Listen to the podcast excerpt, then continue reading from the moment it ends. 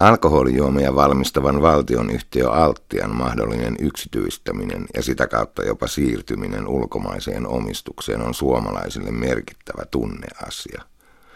Keskustelu tiivistyy usein vuonna 1953 markkinoille tulleeseen Koskenkorvaan, jonka symbolinen lataus suomalaiselle kulttuurille on käsittämättömän iso asia. Se on niin iso asia, että esimerkiksi europarlamentaarikko Anneli Jäätteenmäki, joka tuskin on kovin montaa kertaa katsonut maailmaansa kossupullon pohjan läpi, totesi muutama viikko sitten. Koskenkorva pysyköön suomalaisena. En halua, että jälleen yksi tuttu suomalainen tavaramerkki siirtyy ulkomaisiin käsiin. Koskenkorva on myös tunneasia. Koskenkorva on ollut uhattuna aiemminkin ja herättänyt nimenomaan voimakkaita tunteita – Vuonna 2001 Alttia yritettiin edellisen kerran yksityistää ja tuolloin juuri Koskenkorva valittiin taistelun symboliksi. Moni taiteilija liittyi pro-Koskenkorva liikkeeseen, muun muassa Juise Leskinen, Pate Mustajärvi ja Martti Suosalo. Koskenkorvalla onkin ollut suuri taiteellinen merkitys. Pelkkä pikatesti esimerkiksi äänitearkiston tietokannasta kertoo sen kiistattomasti – Sleepy Sleepersien ilman kossua pännii, Lapinlahden lintujen kaivollinen kossua, Irvinin kosken korvassa sekä Freud, Marx, Engels ja Jungin Kossu on mun kuski. Jopa kauppakorkeakoulun ylioppilaskunnan laulajat on levittänyt vuonna 1985 kappaleen Mistä saatais koskenkorvaa. Edellä luetellut vain muutamia mainitakseni. Kyllä Jäätteenmäki siis tietää, mistä puhuu. Matkoillaan turisti yrittää etsiä jotain vierailemansa kulttuurin hengelle ominaista. Usein se on alkoholia. Kukapa ei joisi tekilaa Meksikossa, uusoa Kreikassa tai rakia Turkissa. Virossa vieraileva suomalaisturisti osoittaa sekä taloudellista rationaalisuutta että paikan hengen tavoittelua. Hän tuo mukanaan useammankin pullon virolaista votkaa, joko Viru Valgea tai sitten Saarenmaa votkaa. Harva suomalaisturisti kuitenkaan tietää, että nykyinen markkinajohtaja Saarenmaan vodka valmistetaan suomalaisesta etyylialkoholista ja että sen valmistaja on Alttian virolainen tytäryhtiö. He tuovat matkamuistoksi Virosta siis silkkaa suomalaista viinaa. Kansalliseksi koettujen tavaramerkkien pyhyys ei ole mikään suomalainen erikoisuus.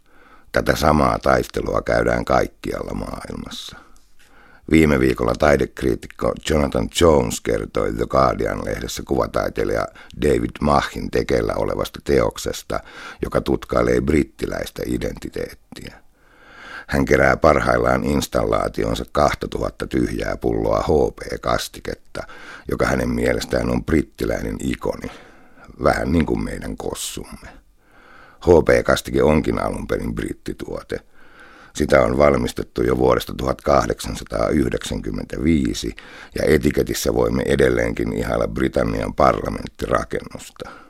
Mah kuitenkin muistuttaa, että HPtä valmistuttaa nykyään yhdysvaltalainen Heinz ja että itse tuote valmistetaan Hollannissa. HPn valmistamisen siirtyminen Hollantiin vuonna 2007 aiheuttikin Britanniassa ison kohun. 125 Astonin tehtaan työntekijää menetti työpaikkansa ja nyt itse tehdaskin on purettu. Vain yksi jättimäinen ulkologo on tallella. Britanniassakin taide yhdistyi tuotemerkkiin. Logo kuuluu nykyään Birmingham Museums and Art Gallerin kokoelmiin. Nykyisessä globaalissa markkinataloudessa tuotteiden kansalliset identiteettiarvot ovat jo kohta kaikki tietyllä tavalla väärennöksiä ja kyllähän me kaikki tiedämmekin sen. Ainoastaan aidot olutharrastajat pysyvät enää kärryillä siitä, minkä suomalaisen olutmerkin mikäkin kansainvälinen suuryhtiö kulloinkin omistaa. Brändeillä ja laadullakaan ei ole kovin paljon tekemistä toistensa kanssa. Symbolisen arvon ollessa kyseessä tilanne saattaa olla jopa käänteinen. Distinktiossa eli erottelujen tekemisen sosiaalisessa pelissä huonompi voi olla parempaa.